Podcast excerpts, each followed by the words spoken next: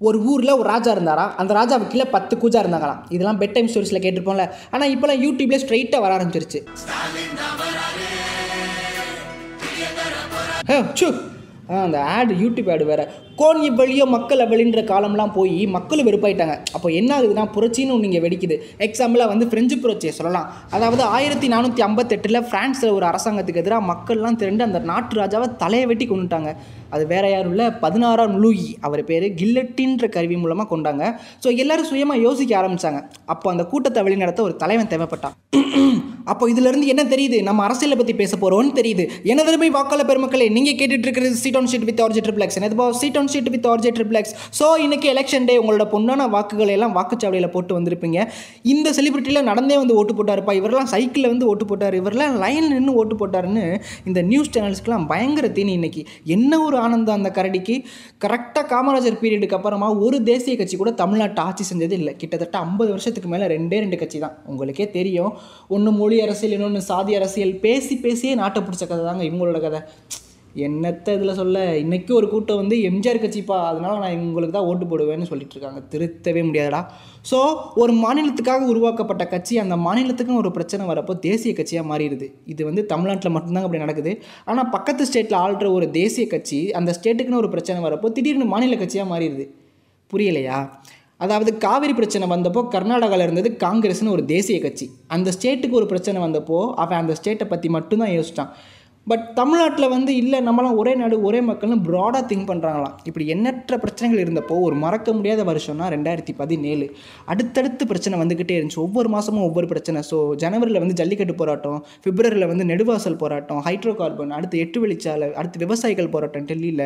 இதெல்லாம் மறைக்கிறதுக்கு துப்புச்சுக்கு துப்புச்சுக்கு big pass அடுத்து செப்டம்பரில் வந்து அனிதாவோட தற்கொலை நீட்டை எதிர்த்து. அடுத்த வருஷம்னா ஸ்டெர்லைட் இஷ்யூ இது மாதிரி அடுத்தடுத்து பிரச்சனை வந்துக்கிட்டே இருந்துச்சு. ஸோ திராவிட கட்சிகளோட ஐம்பது வருஷம் ஆட்சியில் எத்தனை பேரோட சராசரி வருமானம் உயர்ந்திருக்கு? அப்போ அஞ்சு ரூபா சம்பளம் இப்போ ஐநூறுரூவா சம்பளம். ஆனால் மதிப்பு என்னமோ ஒன்று தானே வருஷம் மட்டும்தானே மாறி இருக்கும். இந்தப்பா மாணவர்களுக்கு வந்து கல்வி கடன்றது விவசாயிகளுக்கு வந்து பயிர் ஆ சூப்பர் சூப்பர். பாருங்கள் எங்கள் ஆட்சியில் வந்து இதெல்லாம் நாங்கள் ரத்து பண்ணியிருக்கோம். அப்போ மக்கள் கடன் வாங்குற சூழ்நிலைக்கு தள்ளுறது யார்? மக்களை. ஸோ ஏழைக்கு வந்து ஏழைகளுக்கு வந்து நிதியுதவி வழங்கப்படும் நிலையான ஆட்சி இருந்தால் ஏழ்மைன்ற நிலைமை எதுக்கு வருது? இந்தியாவில் எழுபது சதவீதம் குறிப்பாக தமிழ்நாட்டில் முப்பது சதவீதம் விவசாயத்தை வச்சு தான் தொழிலே. ஆனால் தங்களோட சுயநலத்துக்காக இயற்கை விலங்குகளெல்லாம் சுரண்டி வர்ற எல்லா பொருளுமே கலப்பட பொருளாக தான் வருது. ஆடம்பர செலவுக்கும் அத்தியாவசிய செலவுக்கும் நிறைய வித்தியாசம் இருக்குது இது மாதிரி அரசியல் பொருளாதாரம் பேசினா தம்பி என்ன கம்யூனிஸ்ட் கட்சியான்னு கேட்குறாங்க ஸோ கம்யூனிசம் பேசினா கம்யூனிஸ்ட் கட்சியா? ஸோ வாட் இஸ் கம்யூனிசம் ஆயிரத்தி தொள்ளாயிரத்தி நாற்பத்தஞ்சில் செகண்ட் வேர்ல்டு வார் எண்டுக்கு அப்புறமா ரெண்டு அணி பிரியுது. ஒன்று முதலாளித்துவ அணி இன்னொன்று தொழிலாளித்துவ அணின்னு. ஒன்று அமெரிக்கா இன்னொன்று ரஷ்யா. அதாவது சோவியத் யூனியன். எல்லாருக்கும் எல்லாம் கிடைக்கணுன்றதா அந்த கம்யூனிசத்தோட கொள்கை. அதாவது தொழிலாளித்துவத்தோட கொள்கை.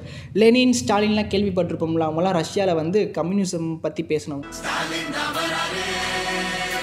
ஐயோ இந்த ஸ்டைலில் சொல்கிறாங்க ஸோ எனவே அடுத்த அஞ்சு வருஷம் எப்படி இருக்க போகுதுன்றது நம்ம கையில் தான் இருக்குது ஸோ கரெக்டாக உங்களை ஆள்காட்டி விரலை பார்த்து ஓட்டு போடுங்க. அது பார்த்தீங்களா ஆளை மட்டும் காட்டுது. டேய் ஆ என்னம்மா? பக்கத்து வீட்டில் ஐநூறுரூவா கொடுத்துட்டாங்க. நமக்கு இன்னும் ஐநூறுரூவா கொடுக்கல. வா என்னன்னு போய் கேட்டு வருவோம். ஆர்ஐபி நாய் ஜெயிச்சிருச்சாக்க? இல்லைங்க நான் தானுங்க ஜெயிச்சேன். நாய் கொண்டு ஓட்டணுங்க அட பாவியே. அச்சத்தை விடு லட்சியத்தோடு வேற்றுமை விடு வெற்றியத்தோடு. தொடு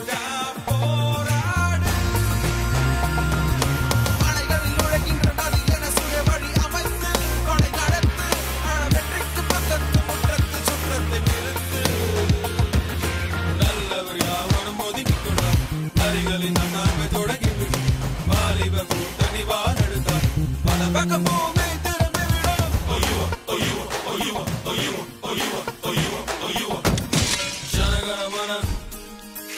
जागरण निराय कनाव हलाला